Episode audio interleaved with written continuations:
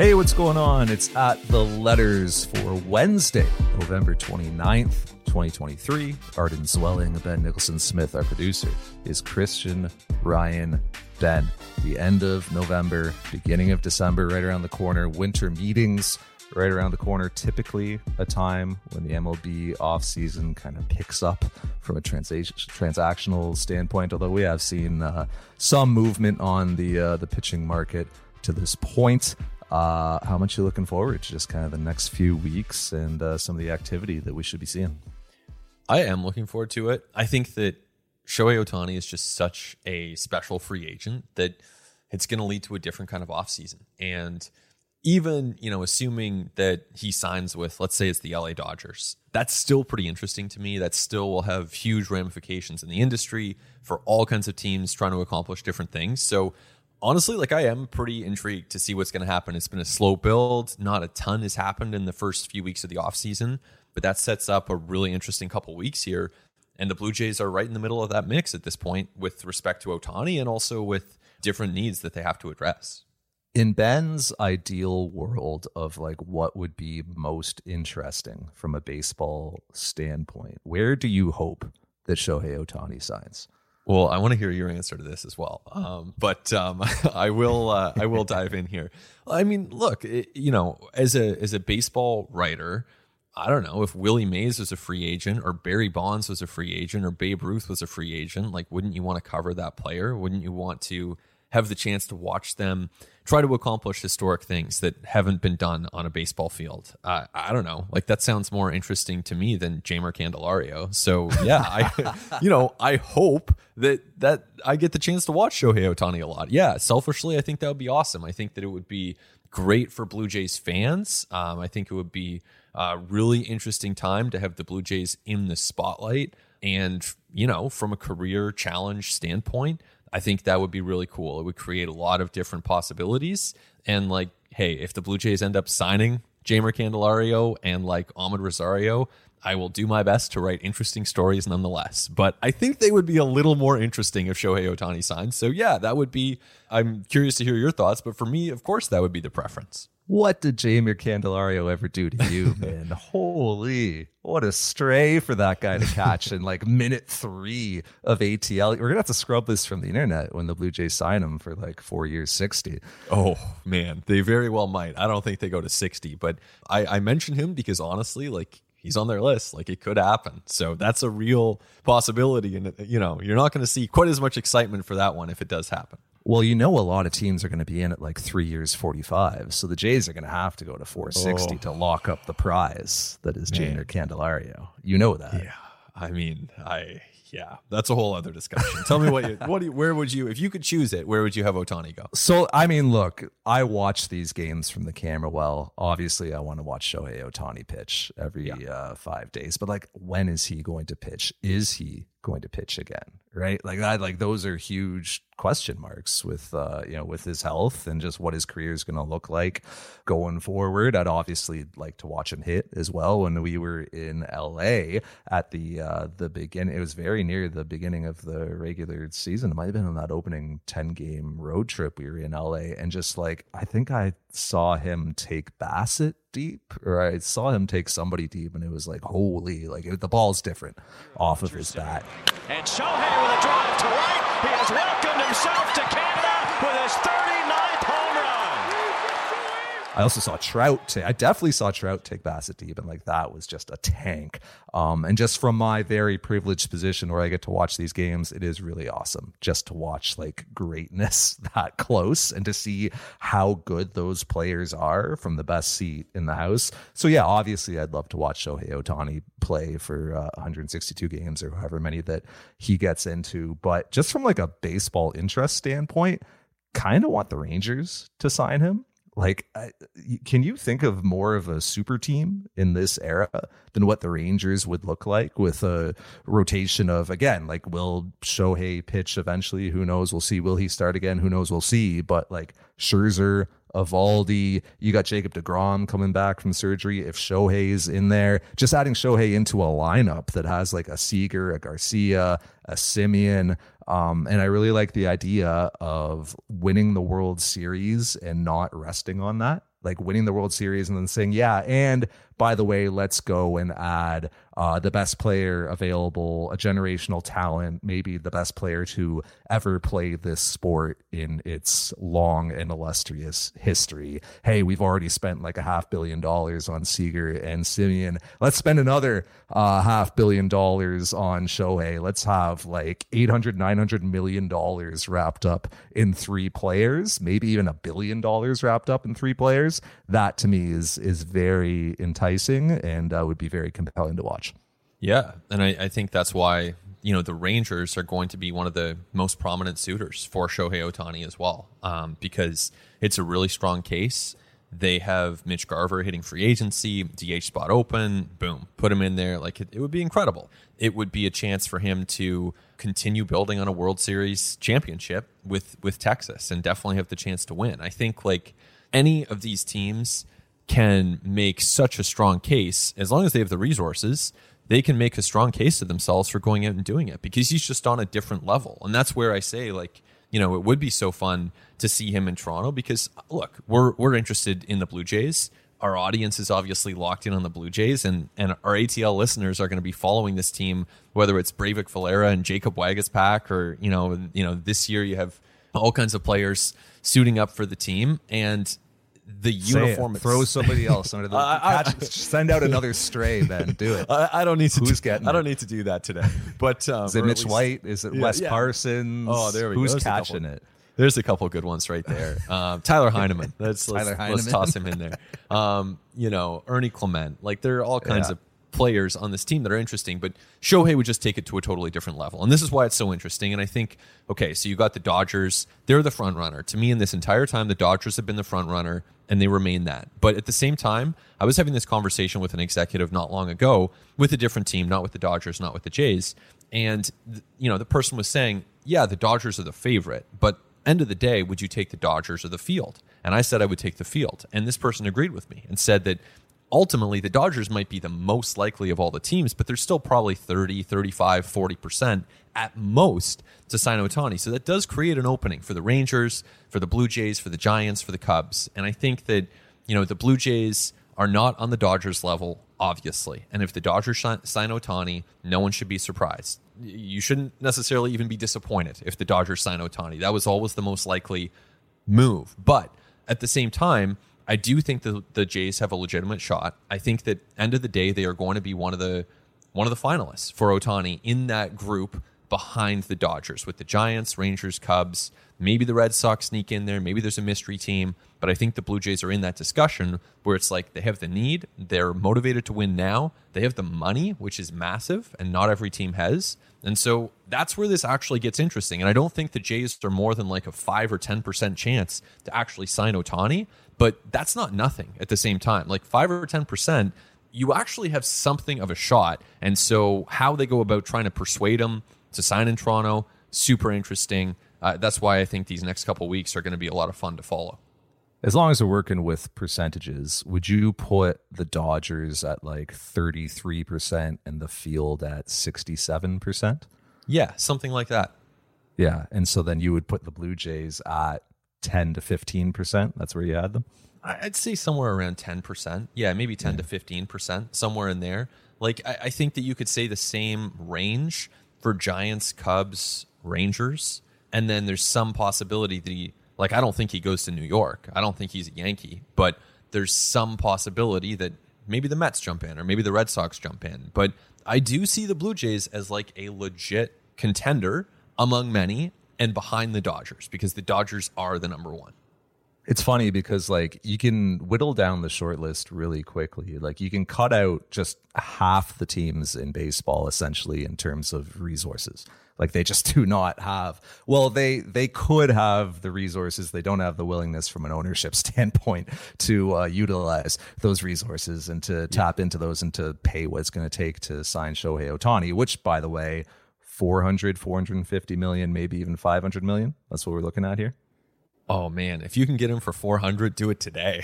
like yeah, right. that to me would be an incredible bargain. I think there's so many so many different ways to look at this and obviously I'm not a I don't have a business background. Um, and and even even for people who do have business backgrounds, trying to estimate how much he would bring in is probably a little bit of a black box because it's not like you can go to Japan and start having those conversations absent a deal with Shohei Ohtani. So you're still guesstimating what that revenue might look like. I, I think that the the total contract could easily be over 500 million. Um, I wouldn't be surprised if it's over 550. Like I could see a case for signing him at 600. So if it's five hundred million dollars, like there's just a large collection of teams in baseball that will not even enter that conversation. So already like you've got it whittled down to I don't know 12 teams or so. And you know, it's the ones you mentioned, right? Like Dodgers, Rangers, Cubs, Blue Jays, Red Sox, Giants. Now, teams like the Mets and Yankees uh, have the resources, certainly. It's questionable about their willingness right now. Like they haven't seemed, um, you know, particularly willing to sign a Shohei Ohtani. It doesn't seem like that's what they want to do right now in in their cycle, or you know, in what they want to spend. You could probably lump like the Astros in there, the Phillies as well. Like those are franchises that certainly have spent a ton of money. The Nationals as well, like have spent a ton of money on free agents, on their own players in the past, but don't seem to have that willingness at this time. So really, like you very quickly get down to a quite short list of which the Blue Jays are one of the teams, like are one of the suitors, like one of the teams that has the resources, has the willingness. We just spoke to Ross Atkins uh, yesterday. You, I, the rest of the Baseball Writers Association of America Toronto chapter, like Ross talked to us and he talked about the Blue Jays' flexibility, their nimbleness, their ability to bring um, concepts and pitches to ownership and that includes Shohei Ohtani. And this, by the way, like is not the first time the Blue Jays have been involved on like one of the top names on the free agent market that is going to sign like a deal in excess of $300 million. They're involved on Corey Seager. They're involved on Gerrit Cole. Um, like those things didn't get to the finish line. Those things Bryce maybe Harper. Bryce Harper. Those things maybe weren't particularly realistic. Um, but like those are conversations that the Blue Jays had. Freddie Freeman, like the Freddie Freeman stuff was real and legitimate. Like the Blue Jays went down that road with him. So they have the ability, they have the resources, the willingness. Like they are in a win now posture right now. They are trying to win a World Series in 2024. They are trying to consolidate as much talent as possible on their roster today currently. So, like, absolutely, the Blue Jays are in this discussion. It's just going to be about okay, what does Shohei Ohtani want? What does he value? How can we service that for him? Like, how can we present that to him and make ourselves as appealing as possible to him? And then, how do we satisfy kind of what the structure of this contract looks like in terms of term, years, opt outs, um, perks, like all the kind of stuff that I saw you write about at sportsnet.ca in terms of like his say in terms of coaching decisions and staffing decisions. There's going to be all kinds of stuff about like what his life looks like at the ballpark, how much media he does, what his life looks like on the road, what like type of promotional stuff he's involved in. Like all that stuff is going to be written into the contract and all that stuff is going to be tailored to him to make him as happy as possible. That's how this process plays out. And then you bring it to ownership. And then ultimately, Rogers Communications, which owns the Blue Jays, owns Sportsnet, everybody knows this, is going to make the decision on that and it's going to be a, a, yes or a no. And so it's like entirely realistic that Shohei Ohtani could be a Toronto Blue Jay. Yeah, I think it's on the table, and I think you know in talking to Ross Atkins about this yesterday, and and so he was asked about Shohei Ohtani. He kept his answers general, and there were other times that he was asked about recruiting in general terms, top players to the city of Toronto. Again, he kept his answers general, but never in the course of those answers did he do anything to dissuade us from the notion that the Blue Jays could compete for a top talent such as Shohei Ohtani. Like, I mean, there could have been moments there where he might have hedged or say, you know, we all have limits or we have to be mindful of our resources. And, you know, there are endless ways to hint to the public that maybe you're not in to those top, top levels. And Atkins didn't say that. So that's reading between the lines. And we're doing a lot of reading between the lines on this stuff because Ohtani's camp has played things very close to the vest. They're not out there his his representatives at CAA Sports. They're not out there, you know, giving descriptions of what's happening. Understandably so. Um, but that leaves us on the outside, kind of wondering what this process might look like. And if I'm the Blue Jays, I am using the chance. If you do get a chance to sit down with Shohei Ohtani, which we're not sure if they're going to have that chance. But if you do get that chance, then I think you need to take advantage of that to show him how much you care about his well-being and how much you're committed to winning. But, you know, the winning part to some extent that's the roster, it's the win-loss record, it's the fact that you're bidding for him in the first place. All those things point to a commitment to winning. But I think that beyond that, you want to show him that you're kind of tuned into him, not just as an athlete, but as a person. And the athlete part, hey, like we know that Shohei Ohtani, he's got a bit of a nerdy side. Like the complex in Dunedin, Florida, that can probably be really appealing to him when it comes to getting the most out of his body and getting the most out of the resources that the Blue Jays have.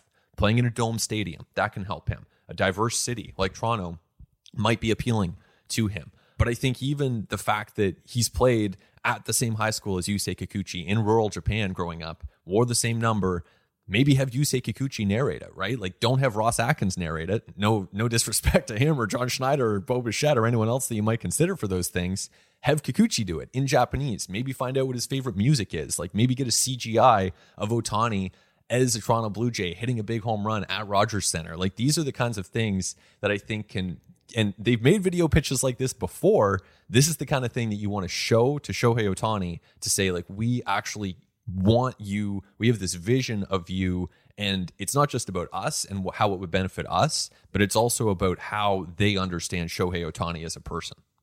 And, you know, like self improvement is something that we know is important to Shohei, um, and like taking care of his body and routine, and a lot of these things are like things that he really values. And like you know like you said he's a pretty private dude and he's you know he's not out there um you know exactly explicitly telling everybody uh you know what he values and what he's looking for. But yeah the sense you get is that he wants to win and he wants to be somewhere where he's going to have the resources to continue to get better and to live eat train in the way that he wants to now like i i'm not trying to uh present myself as somebody who has a tremendous amount of insight into shohei Ohtani today but I did spend some time around him before he ever came over to MLB in uh, 16 or 17. I went Yeah. to see him in Japan and I wrote a uh, a Sportsnet magazine story on him. Uh, for our listeners, a magazine uh, is this printed product that they used to have in the Stone Ages, uh, in which there would be words uh, in print. Uh, it's pretty incredible. You can look it up at a library. But so I went over and I spent several days with Shohei, and I saw his routine firsthand. And look, this was like six, seven years ago at this point. This is before he ever even was. This like two years before he was even posted by the Nippon Ham Fighters. And even at that point, like he was somebody who was very intentional, very deliberate, and very involved in the way that he trained, uh, the way that he took care of his body, the way that he ate. Like a lot of what we talked about, him and I, were just about the new training methodologies that he was just starting to learn. Because at that point, he was like very early 20s, and he was even showing the ham fighters some things like that their strength people, like talking to their trainers and to their conditioning folks, they were like, we learn from Shohei. Like he brings stuff to the table that he wants to be doing and he wants us to incorporate into his plan. When I saw him, like it was the off season, it was winter. I remember it was cold when I went out to their training facility and he was like out on the field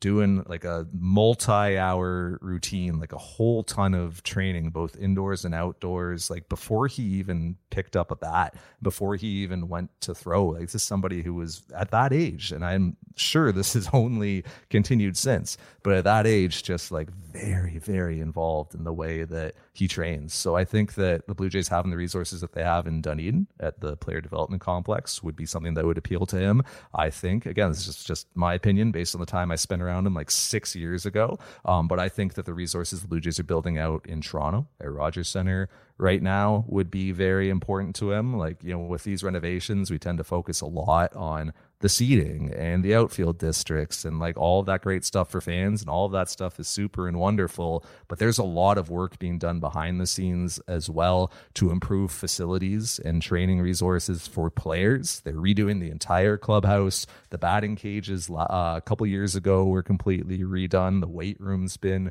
redone. Like the blue jays goal is to build out a lot of what they have a lot of the facilities that they have in dunedin in toronto at Rogers Center so the players can utilize that stuff in season. And that's a lot of what's going on with this renovation right now is really kind of underneath the hood. It's stuff the fans might not ever see. But these are some of the things that were of great importance to Shohei Ohtani when I got to know him several years ago. I would assume they are still of great importance to him. So that is a potential advantage that show or that the Blue Jays could have as they're recruiting him.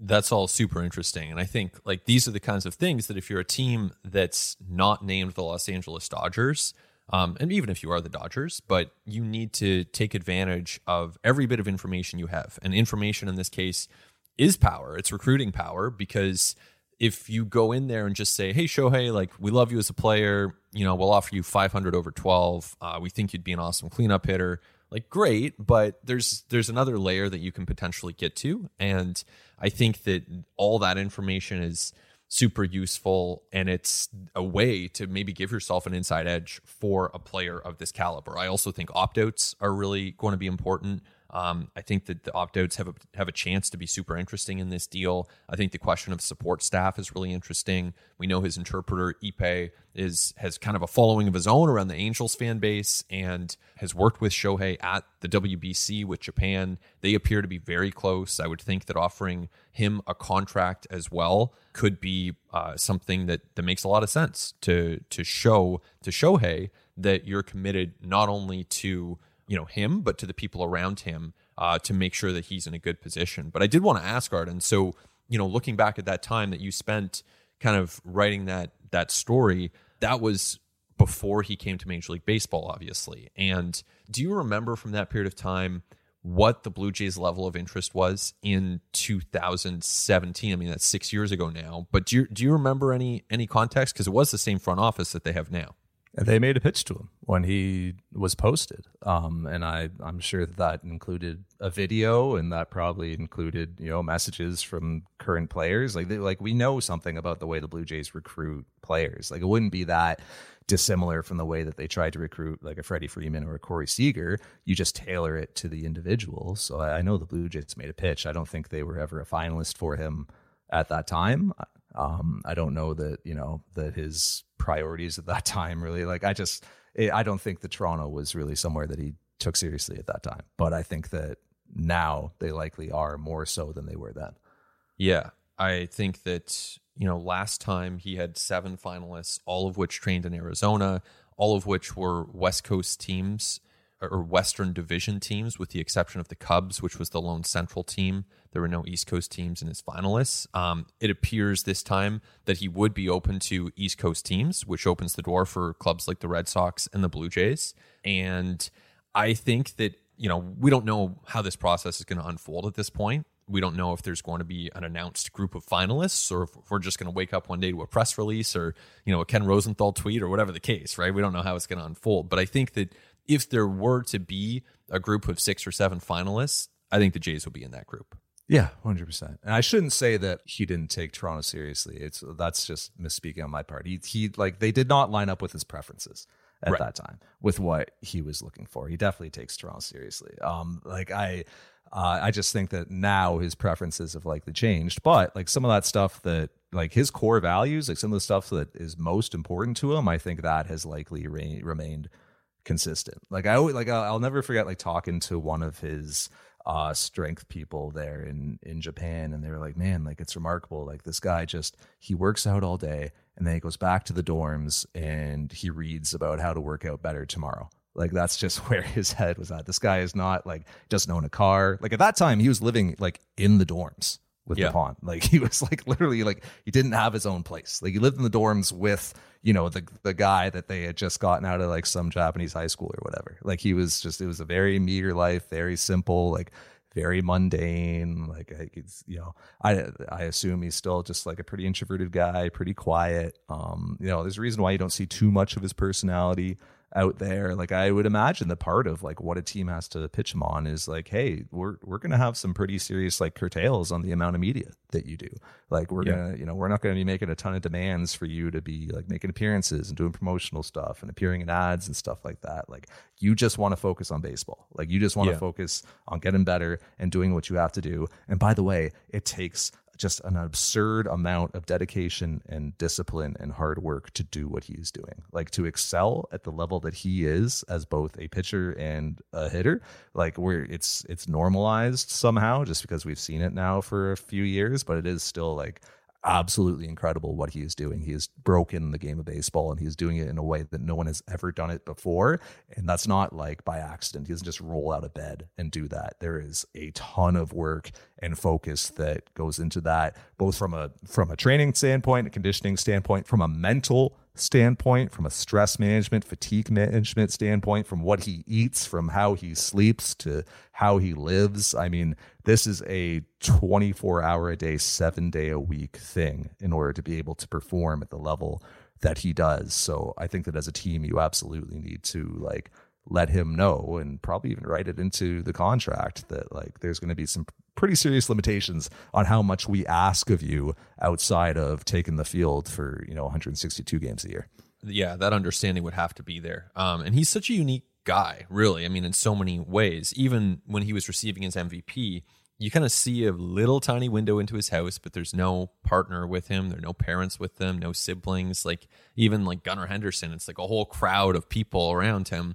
And Shohei, it's just him and his dog, you know, and even the background of his house is just very like kind of calm looking and there's not a lot of detail there's not a lot of clutter. Even like you look at some of the interviews he's done like gq the 10 things he can't do without it's like a bat and a ball and his sleep mask. It's like he doesn't reveal a lot of himself necessarily and that's his prerogative clearly and seems to be his preference obviously works for him. So understanding those things when you're pitching shohei on uh, a commitment that's going to be very long. Like this commitment is going to be a 10 year contract, or maybe teams want to spread the AAV, make it a 13 or 14 year contract. Like so many ways to do this, but you're talking about a long relationship with someone. And so finding ways to make that as comfortable as possible for him, it has to be a priority for any of these teams that consider themselves serious, including, of course, the Jays. Yeah. Like I said, when we talked, like we didn't talk about cars you know? We didn't talk about like watches or you know we talked about nutrition. Like we talked about like the different ways that he prepares his oatmeal you know? And like you know, swapping out white rice for brown rice and learning about how different carb sources like impacted his energy on a day-to-day basis. Like he is very nerdy about um, a lot of that stuff. And i would think you have to be in order to be the kind of athlete that he is. When you mention like a 10 year, you know, decade long commit, when, you mention a partnership, like the um, still like incredible amount of money that this is going to take. Right? We're talking about a half a billion dollars here. How do you think about like the risk that will be inherent here for whatever team ends up signing Shohei Ohtani and committing that much money to a guy who is doing something that has never been done before, for which there is no past precedent and there are no historical comps, and somebody who is going to be coming off of a fairly significant surgery. Well, the risk is there. Um, there's no question about that. And that's part of it. I think at the same time, even if he doesn't ever pitch again, which, you know, we all expect that he'll he'll be able to pitch at some point in 2025 and continue to be potentially a frontline starting pitcher. I mean, Aaron Nola got 172 million. Like Shohei Ohtani, when he's on the mound, is every bit the pitcher that Aaron Nola is, um, or every bit the pitcher that Blake Snell is, and Snell's probably getting 200. So, you know, I think that there's value there as a pitcher, there's value there as a position player. But even if he were never to pitch again, then I think his floor is kind of a left-handed Mookie Betts, and uh, obviously the floor is below that because he could, you know, he could miss time due to injury. There are catastrophe situations that you know exist for any free agent that's obviously a possibility that no one wants to think about but if he's healthy as a hitter we've seen proof of concept year after year he hits the ball he impacts the ball incredibly hard he does that really consistently and has a great swing um, that creates a lot of home runs. And he's extremely fast, so he's going to be able to turn doubles into triples and singles into doubles and steal some bases. If he had to be an outfielder, I have no doubt that Shohei Ohtani could be an above average right fielder tomorrow. Um, and I wouldn't be surprised if Shohei Ohtani could play center field at a league average level for probably two or three years out of a 10 year or 12 year contract before moving to right or left and making a huge difference with his arm from a corner. So I think if your floor is Mookie Betts, and Mookie Betts is a $400 million player, and he also has the upside of like being a $200 million pitcher, I mean, that's where you start to look at 500 million and you're kind of like, all right, this is actually sort of reasonable. And that's where, in my mind, you could even push things to six. But you know, probably you know, six is a lot. Um, but I see the risk, but I see the reward at the same time, and that's before we even get to the business side. Yeah, you, you're going to have to stomach a sizable amount of risk here, I think, because there is just so much uncertainty about what his pitching future looks like. And like you said, like if he's just a hitter, okay, yeah, four hundred million dollars is is reasonable. But if you're you know dishing out 500, 550, you're expecting that he's going to pitch at some point. Yeah. Um, like you're paying for some pitching there. And this is, um, he's coming off of a second elbow injury. He definitely had Tommy John earlier in his career. I don't know that we've actually heard what the actual specific procedure is We that haven't. he had, right? At the end of the year. So there's a number of different things you can do to address a UCL tear, which he definitely had. But we don't know for certain that it was a second Tommy John, right?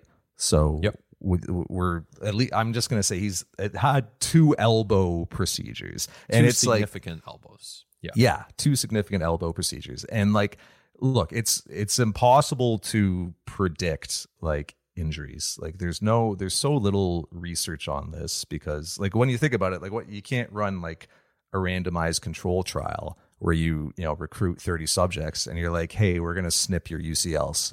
right? So there's just so little reliable data on like how athletes recover, how it impacts them going forward, what it means for them. Like it's all case study, right? So you can't even feel like that certain about how you would project how this will uh, impact him in the future, like how this could impact him as a hitter. If he comes back to pitching, what that could look like, whether he's a starter, whether he's a reliever, whether he's a closer, um, like how that all works. Like you're basing it on like past, you know, case studies when really with Shohei Ohtani there are no past case studies because nobody's ever tried to do what he's doing. Like you can look at how people who have had two significant elbow operations in the past have recovered. but Those are all going to be pitchers. Those aren't going to be guys who have gone out and taken 600 plate appearances as well and hit the ball as hard as he does. And now you're even bringing in him possibly being an outfielder and putting that kind of stress on his arm. Like there is so much uncertainty there and there's so much risk there that you have to stomach. You do it because it's Yeah. Shohei Ohtani. If there was ever a time to take on a great amount of risk, like this is the athlete, this is the person, this is the player, this is the instance. Um, But I do think it is worth like saying there is risk here. Like it's not just a slam dunk that you sign Shohei Ohtani and like everything is roses. Like there is No. certainly some risk, certainly some uncertainty going forward. Exactly. And look, if you want to be the Rays and never take on big amounts of risk, like you can win a lot of games and you can have a successful franchise and be the Brewers or be the Rays and just never wade in these waters. And yeah, like you can you can win that way. Um, but you're going to give yourself a big advantage if you can sometimes take on big amounts of risk and open yourself up to huge amounts of reward as well. And the Blue Jays, as a big market team, have done that in recent years. Clearly, um, you know, based on Ross Atkins' comments, they can be nimble, they can spend, they can be flexible when it comes to their payroll. I read that. This is just me, my personal interpretation. I read that as if we need to, we can spend 500 million bucks on Shohei Ohtani and still surround him with a good team. So I might be very wrong in that, but I don't think I am. I think that's like what that read is. And so if you can take on that risk, you know, we talk all the time about character and, you know, good person, good people. To the extent that we know anything about Shohei Ohtani, he definitely seems to be a guy who is going to be motivated, who is going to be focused, who is not going to have undue distractions, who is going to be a good teammate. To the extent that those things matter, like, and they do if you're talking about a $500 million investment, like, I, I think that you can be pretty confident in the person. And then yeah, there's risk on on the physical toll that this stuff can take, but I think the floor is is still a 400 million dollar player. And look, if you know, end of the day, if if Willie Mays was a free agent, if if Babe Ruth was a free agent, like if Rickey Henderson was a free agent, like sometimes you just run into a historic player. And yeah, signing those guys and taking on some risk, I think it's worth it. Yeah, I don't think that they're, you know, the Blue Jays front office will not be the reason this does not happen. It'll be like this is up to Shohei Ohtani and ownership.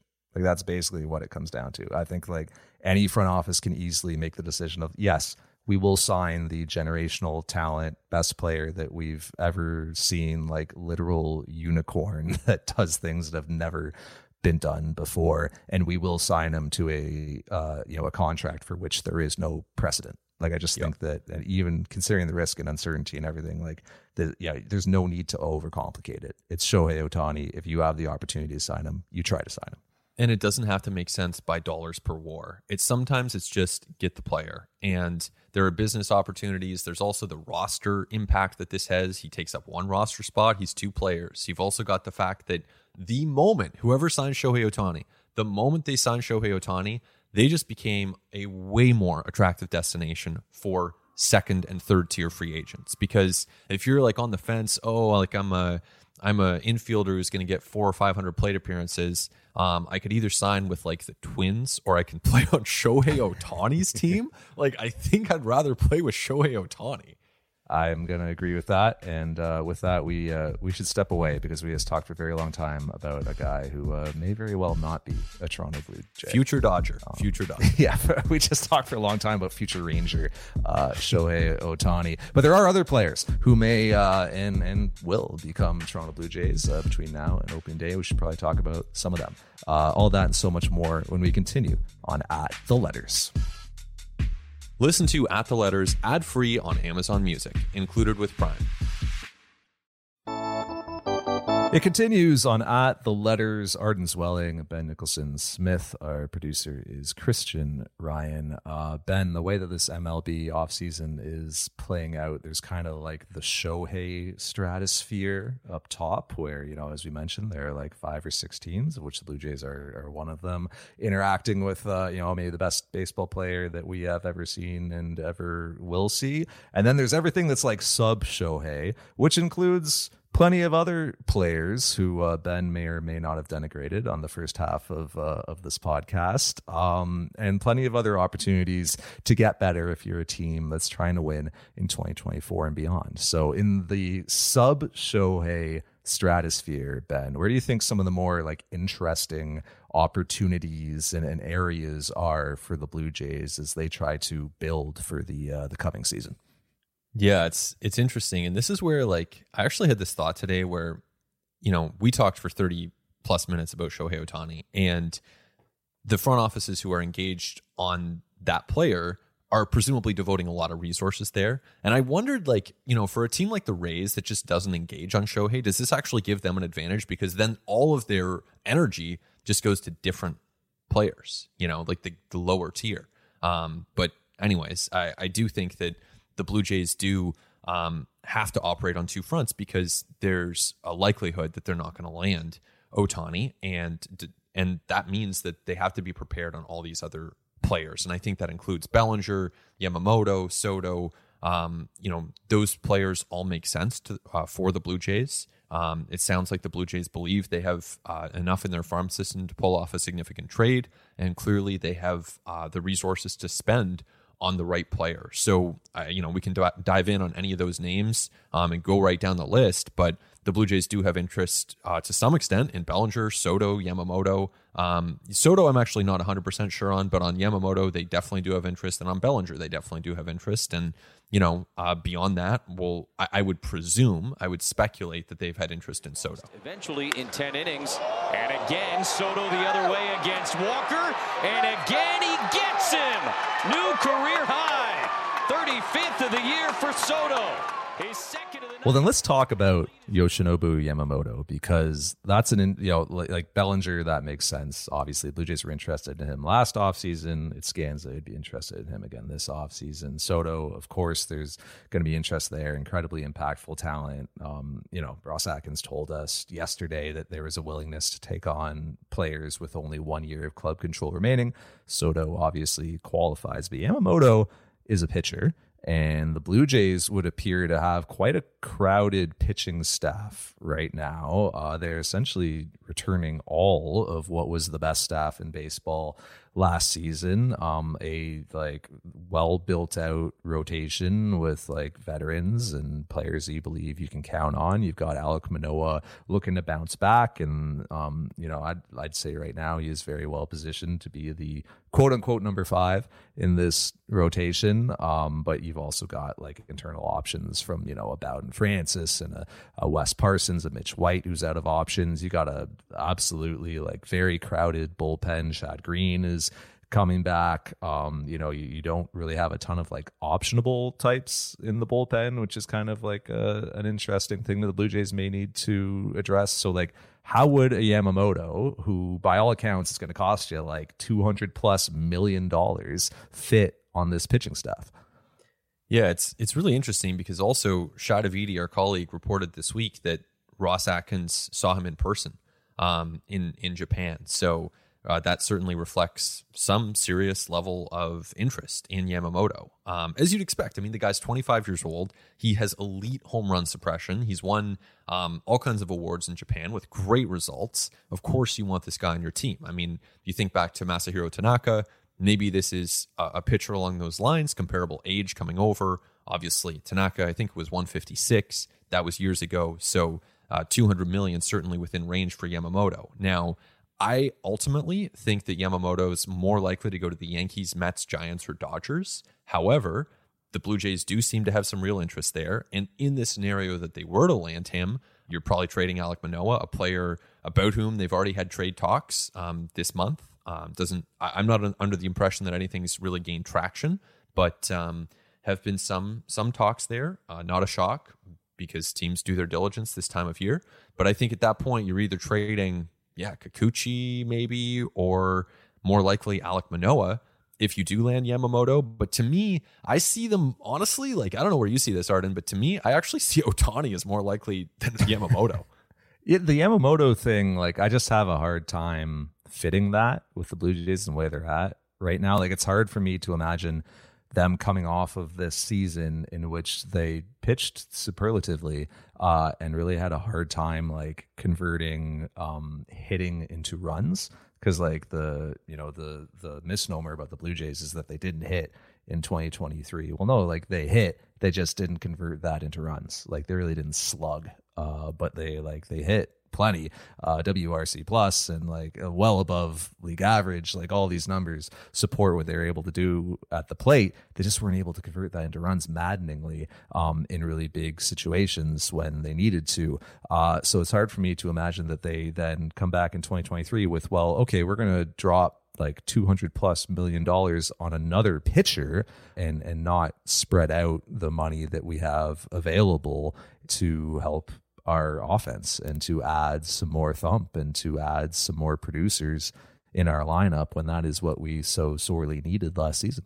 Yeah, exactly. And I think that's where, you know, this is a front office that does its diligence. Um, they will check on hundreds um, or at least dozens, like approaching 100 names uh, with some real degree of interest this offseason. And like, this is for a team that has a 40 man roster, right? So you can do the math. They're not acquiring uh, most of the, the vast majority of players um, that they check on, and even the players that they show some degree of serious interest in.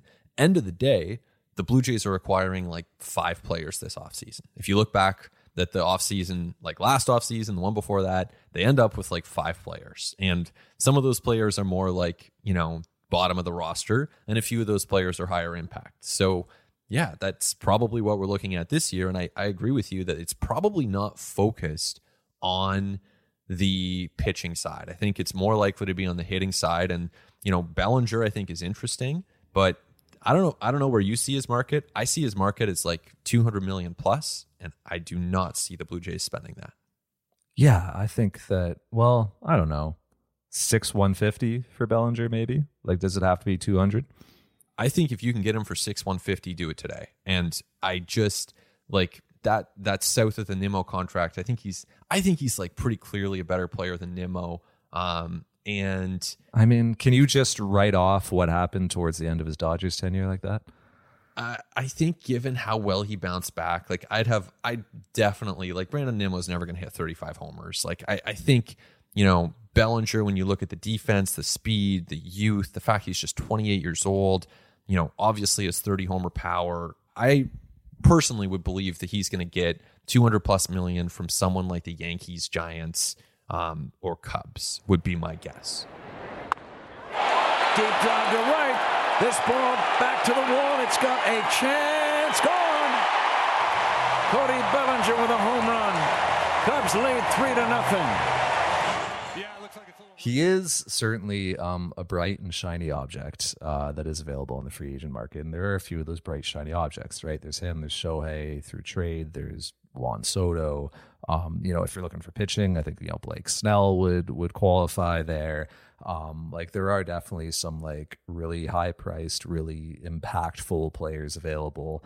This is just somewhat the way that I'm wired, but like when I look at this off season and like what the Blue Jays could do with the resources that they have available. Like I keep coming back to just spreading it around a bit and trying to, you know, not just like concentrating all of my resources into one or two players, but like taking some intelligent bets on like a bunch of different players. And like part of that could be a return of Matt Chapman on a deal that is like paying him like I don't know 20 to 25 million dollars a year Yeah. over 5 to 6 years, right? And that could be your like splashy move. So there's third base taken care of. Then you look around the rest of the diamond at like second base and it's like, ah, you know, we'll take a bet on Amed Rosario. Uh, you know, left field, let's grab like Joc Pederson for the bat and Harrison Bader for the defense, or Michael A. Taylor for the defense and figure it out there. And then look to DH to take a bet on like a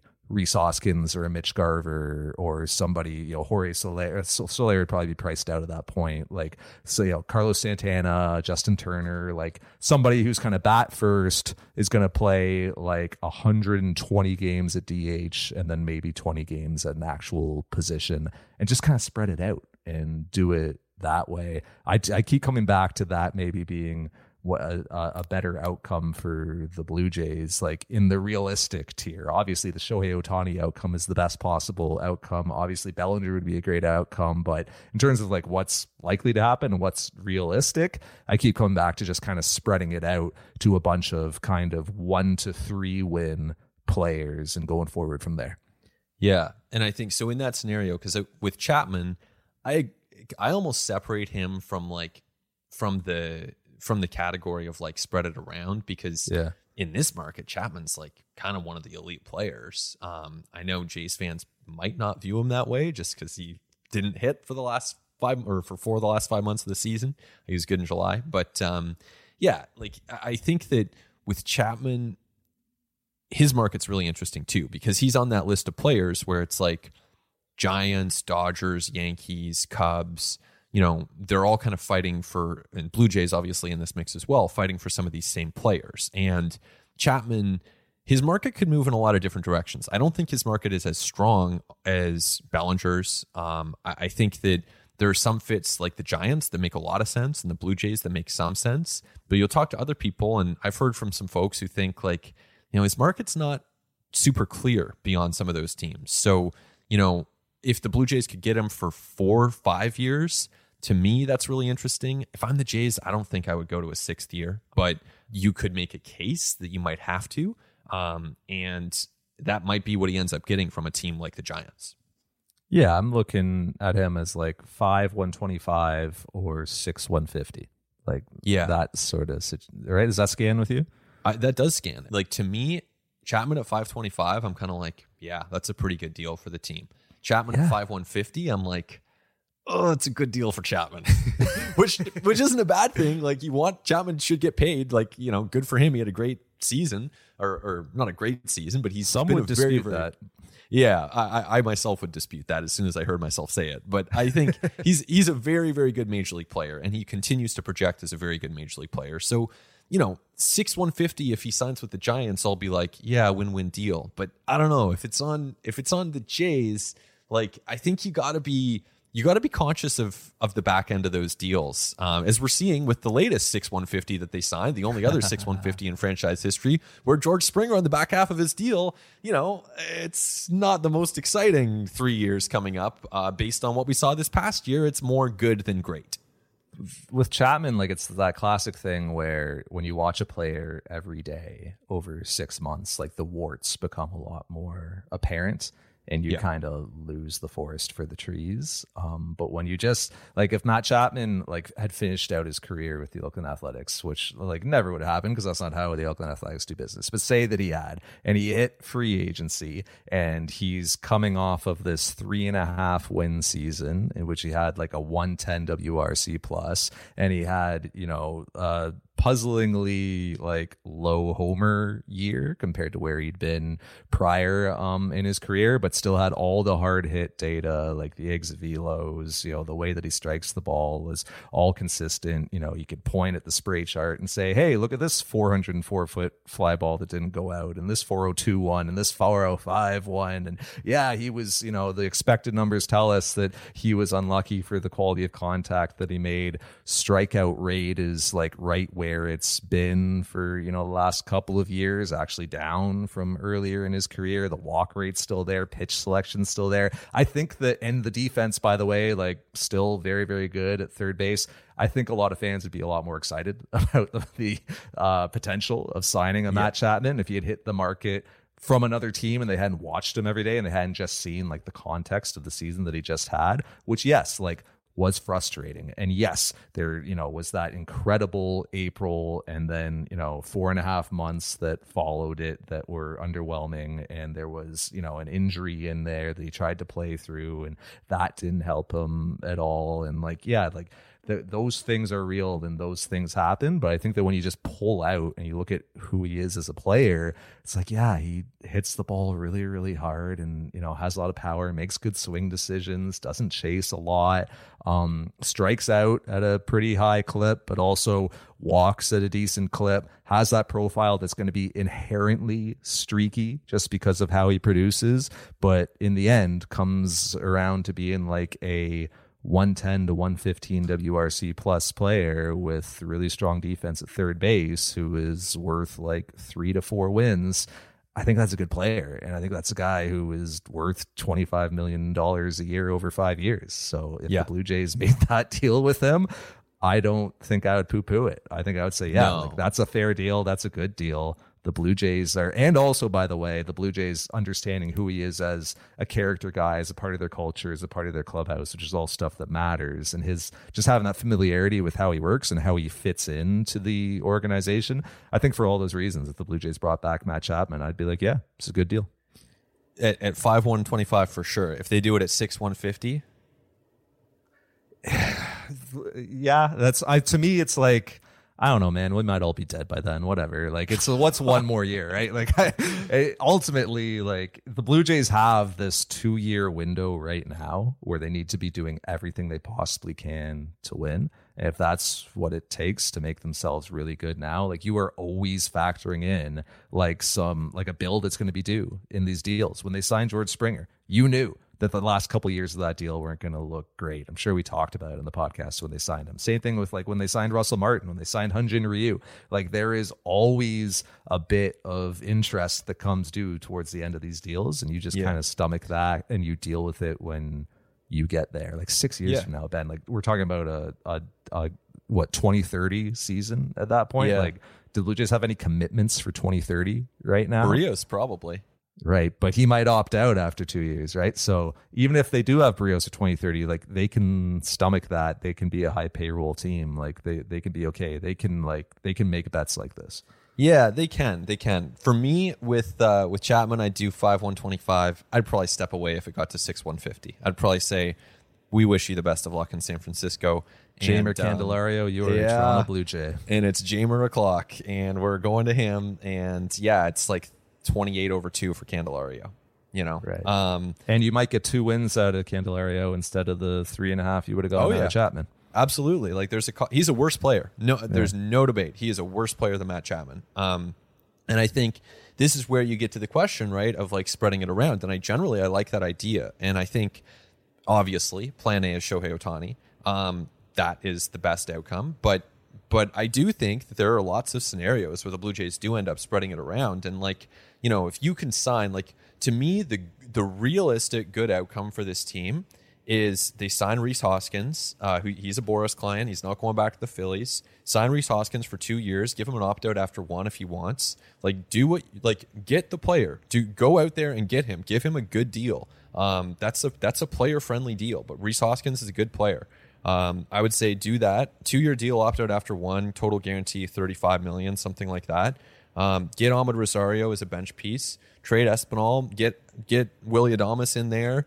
Um, maybe find a way to round out your outfield somehow. I mean, definitely you need to add some outfield help. Maybe that's Kevin Kiermaier. I mean, you start you start adding up the money, it's like it gets to 40, 45, 50 million pretty quick, and that's the amount of money that it seems the Blue Jays have to to spend, barring an Ohtani deal. Um, so it would require some level of creativity there, but um, I think Kiermaier should be on the table. I really like Rhys Hoskins. I really think Willy Adames is a trade candidate makes tons of sense. But you know, obviously in the trade market, you start with Soto. I mean, I'm sure they have. I, I believe I, I am speculating that they have had talks with San Diego about Soto, um, and so you know, you see if there's a fit there. But if you can spread it around in the right ways, um, there are a lot of good players out there. They're just not maybe the caliber of a Bellinger on a on a ceiling basis. I do like the opportunity that the Blue Jays have, and like Ross Atkins has mentioned this specifically, to take on like a full time DH type or even just a very primary DH type. Like so, Hoskins, who you mentioned, would qualify as that. Like, it, eh, how how much do you want Rhys Hoskins playing the field next year if you're signing him? Yeah. Twenty to thirty games. Yeah, whenever Vladdy needs a break. Yeah, that's essentially it. And there's like you could do that with uh it makes it really like the most interesting kind of position the Blue Jays are filling this offseason just for me as like a, a weirdo who's interested in weird things because there are a lot of different players who you could go to there. Hoskins makes a lot of sense. Mitch Garver to me would be really interesting on a like a similar kind of short term. You know, I don't think it would be one year with Garver; it'd probably be two or three. But as a primary DH, get him out from behind the plate all the time. Hopefully, he stays healthier. Try to tap into like that big power that he's shown. Great plate discipline, high on base. Um, and he's there to spell at catcher if you need him to. If you're going, you know, Jansen Kirk um, next year, and say Danny Jansen has like the annual sort of mid June, uh, you know, foul ball that goes off of his hand and causes him to miss six weeks, unfortunately. Well, you don't have to ride Kirk quite as aggressively, or you don't have to use quite as much of Tyler Heineman. You can throw Mitch Garver back there from time to time, get Kirk off of his feet, um, you know, have Garver's bat in the lineup. Uh, you know, that makes some sense to me, man. Like Michael Brantley is interesting to me as a guy who, like, when he's healthy, like, has always hit and always been Michael Brantley. So if you can just DH him primarily, get him off his feet more often, use some of all your your facilities and your sports science folks and all the resources that you have in order to keep him healthier and keep him fresher man, that's a guy who'd make a lot of sense as like 110 games at DH and 20 games in left. Um, Ooh, Justin Turner. That's a lot of games for Michael Brantley. 20 though. games? 20 games? Ben? No, no. I mean, uh, one 130 total. Like, oh, I, am trying because I'm keeping him healthy. Yeah, I mean, I, that would be like he's he's been a great hitter. I, to me, Michael Brantley is like almost minor league deal territory. No way, Ben. That's crazy. I, I, That's I, an insult to Michael Brantley. Minor league deal territory? no. Mean, is it one year like three million? Like it's no, it's a, like one year like nine and a half million, dude. It's the oh. Brandon Belt deal. I, I wouldn't go that high. That is him. insulting to Michael Brantley. Michael Brantley's not signing a minor league deal, dude. Man, you knew that some players were going to catch strays from me before this yeah. one ended, and Michael Brantley just uh, didn't know what was coming. Sorry, Michael, if you're listening. Um, I will say, Joey maybe 130 is aggressive, but like, say you're about to say Joey Votto. All right, I will say maybe 130 is aggressive, but like 110 games from Brantley 90 of them at DH, 20 of them in the field. Like coming into this year, would you have said that Brandon Belt was going to make over 400 plate appearances? Or are you going to say he's probably going to be injured? You right? know what I, I was mean, saying about Brandon Belt at the start of this year, and it wasn't very nice. You said about Brandon Belt. It was, and look, hey, you know what? Brandon Belt had a great season. He had a way better season than I ever would have predicted when I watched him in April. Because the first, my first extended look at Brandon Belt was like, this guy's washed. And I really believe that. And then he proved to be one of their better hitters. So, yeah. 2 0. hit high and deep out to right field. You can forget it. That ball's long gone. What a key cog coming down the stretch for the Blue Jays. Brandon Belt delivers number 19 on the season. And as a guy who was coming off of a couple of injury like ravaged years, right, who had had you know surgeries on his knee, and there was a lot of question marks about his health, and the Blue Jays found a way to keep him healthy, um, to really use him in an optimal way, right, like really hit him from lefties effectively, used and just like got the best out of him. I could see a similar deal with with Michael Brantley at a similar age, coming off of a couple of similarly challenging seasons in which when he was healthy and when he was on the field, he was himself and didn't, you know, show that many signs of degradation as a hitter. 12 million last year for Brantley. So, yeah, somewhere under that, obviously. I mean, Nine. Oh, man. Give him the belt deal. One year, nine point I three would- or whatever it was. Uh, I wouldn't. I wouldn't do it personally. Um, but you know, where do you land on Votto? Because I'm intrigued by Votto, but again, like you can make some of the same plus minus cases on Votto that you could for a guy like Brantley. And I think Yeah. you know, as much as we, I, don't mean you, but I mean we collectively get intrigued by Votto and excited because he's Canadian and because he's kind of a quirky dude. You know, end of the day, the the player is probably not so dissimilar from someone like a Michael Brantley. So then, you know, you can make the same case for him that he probably is, you know, maybe it's more like a three million than like a ten million commitment. You think about how old Michael Brantley feels. Michael Brantley's four years younger than Joey Votto. Yeah.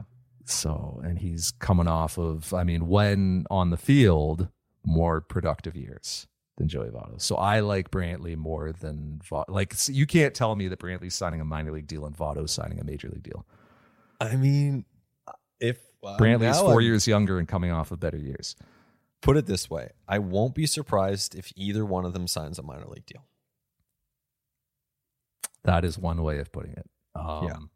But so yeah, I would I would look at Hoskins, Brantley, Garver in that role. Carlos Santana, Justin Turner. You know, those would be interesting guys. I'm also kind of interested in how they settle the outfield because look, Dalton Varsho is going to play center field as things stand right now, unless they bring back Kevin Kiermaier. But I, I don't really expect that they're going to. Like I just think that the bidding there will just it'll get beyond the value the Blue Jays are comfortable with for. Especially if the Yankees miss on Bellinger. Like if Bellinger goes to the Giants, the Yankees are sitting there. Maybe they get Soto. They still want someone to put between Judge and Soto in the in center field. Um, and if they miss on Soto, all the more reason to go out there and get Kiermaier with Bader hitting free agency. Uh, clearly, I mean, I, th- I think Kiermaier is going to be a Yankee, but we'll see.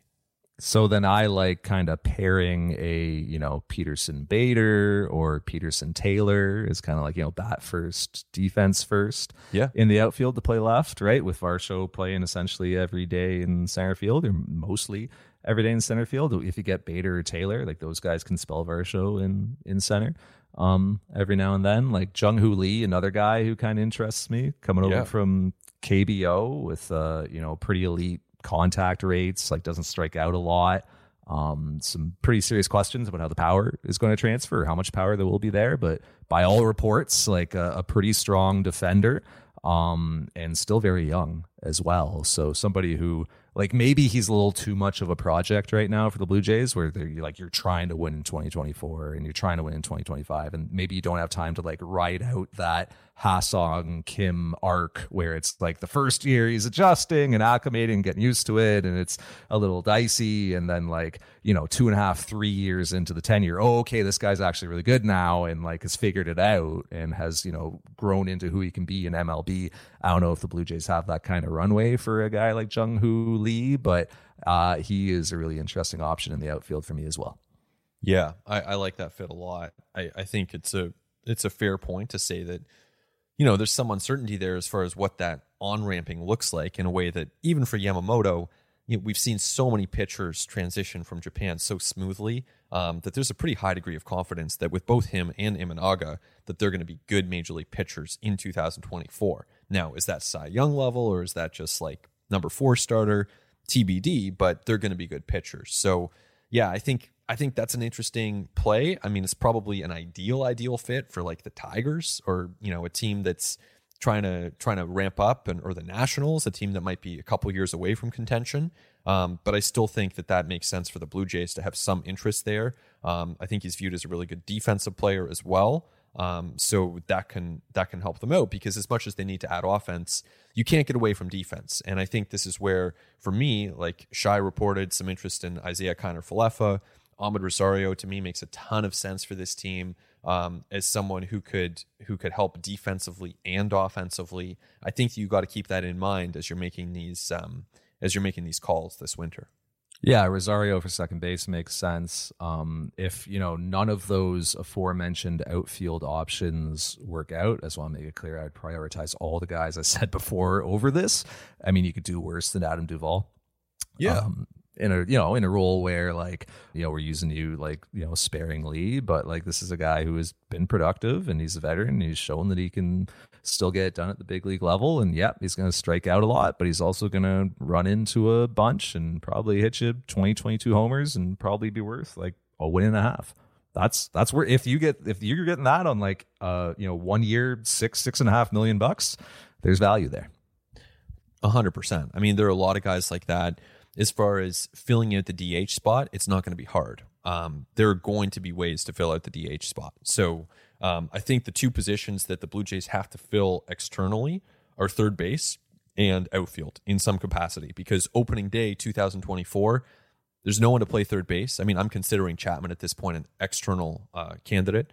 Um, and yeah, you're not going to want Cavan Biggio out there for like 130 games. You're not going to count on Orelvis Martinez or Addison Barger to break camp. You need someone from outside at third base. And you need someone from outside to help Dalton Varsho patrol either left or center or both, some combination. You need an outfielder. You absolutely need a third baseman. I personally think they need like four bats. Um, you know, we've talked about a lot of names here, um, but there are a lot of variables that you could pull on. And maybe, you know, if it's three, you could still have a good team. You could still have uh, a team that could threaten and should threaten for the top American League East uh, position, uh, something that that can save them the trouble of the wild card uh, pain they've endured in recent years. um, so yeah, I think that I, I think you got to be on the lookout for multiple bats, but those are the two positions that I really look at. I've said this before, um, but I do think that the one like really dark horse internal candidate for third base, who I don't think this is likely, and you certainly don't want to go into the regular season being like this is our plan, but I don't think it's out of the question that Damiano Palmegiani shows up to spring and wins the job at third base or wins a job on the team. Like I, he is a guy who is very intriguing very uh, Davis Schneider esque in his you know ability to control the zone and to work his approach and to take his walks and not swing um, at pitches that he can't do damage at and to swing at pitches that he can do damage at. A lot of power, some question about the defense, but he like Palmegiani is one guy who I look at as might just show up to camp, mess around, and win a job. Yeah, and this is where like a guy like Justin Turner is intriguing because if you sign a Justin Turner, then it's like, okay, you've got the guy in place for one year. And then if someone can burst onto the scene, that opening is going to be there and you can move some things around to make that work. Totally. I will like just even just more generally, like this is a year where the Blue Jays just need more contributions internally than they have had over the last couple of seasons. It has not been a good couple of years for like graduating talent onto the big league roster. Um, this really was driven home to me when we were voting for our like rookie of the year uh, ballots and uh, with the the BBWAA recently, and it was like, oh, Davis Schneider, Spencer Horwitz, Bowden Francis. Those are the only three names. And so the the the guy who was very clearly the rookie of the year, like forced his way onto the roster midsummer, had a torrential few weeks, and then was kind of like a you know part time player down the stretch. Like it's yeah. they just you need somebody internally, whether it's Palmegiani, whether it's Alan Roden, or Elvis Martinez, Ricky Tiedemann, like somebody's got to come up from within and start like um, augmenting what you have at the big league level right now. And it's it's got to be this year. Like I think you have to have a better year in terms of producing big league talent from your developmental system this year than than you did last. And that is like that's a near term issue because you're gonna have injuries. You have a lot of veterans. There's gonna be pitching injuries. There's gonna be injuries to um you know the any number of these like 35 year old dudes that we're saying the Blue Jays should sign. So you're going to want to be able to like replace them with major league capable players. It's a near term thing. It's also a longer term thing because, uh, you know, two more years of Vladimir Guerrero Jr. and, and Bo Bichette, and you're, you're going to need to uh, start adding some like real impactful talent internally and start like just replenishing internally now. Otherwise, you are potentially looking at a real cliff two years from now. And just to uh, to add on there, because you mentioned Bo Bichette's name, you know, Oh, yeah. I've said this, I've said this pretty consistently. Like anytime I've been asked, ever since the season ended, and it remains the same now. I don't think my answer's changed like at all, but I just don't see the Blue Jays trading Bo Bichette. I don't see them trading Vladimir Guerrero Jr. That's all I have to say on the matter. Yeah, that was silly. I mean, Ross Atkins could not have made it any clearer the other day. Bo Bichette is our shortstop going forward, and so yeah, there's really no no no need to spend any more time on it uh, than that. Probably no need to spend any more time uh, on this podcast because we've been going for a while, and I think that we have, uh, you know, once you're, um, you know, getting to the Adam Duvall territory, uh, I think you've probably gone far enough in terms of Yeah. where this Blue Jays offseason uh, could break. Put them on the side of the Rogers Centre. Get those jerseys printed. hey, they missed on Ohtani, but boy, they got Adam Duvall. Uh, you're off to the uh, the winter meetings next week. Look to uh, sportsnet.ca for uh, all of your content. You and Shi are going to have us uh, covered there. And uh, hey, man, maybe you'll even have some real honest to goodness transactions to talk about. I hope so. Yeah, I, I think so, and I hope so. And um, yeah, should be interesting, right? The Ohtani stuff, even if he ends up being a Cub, that's pretty fascinating to me. So I'll be intrigued. Totally. Uh, he's Ben Nicholson Smith. I'm Arden Zwelling. Our producer is Christian Ryan. Thanks as always for listening. We'll talk to you next time on At the Letters.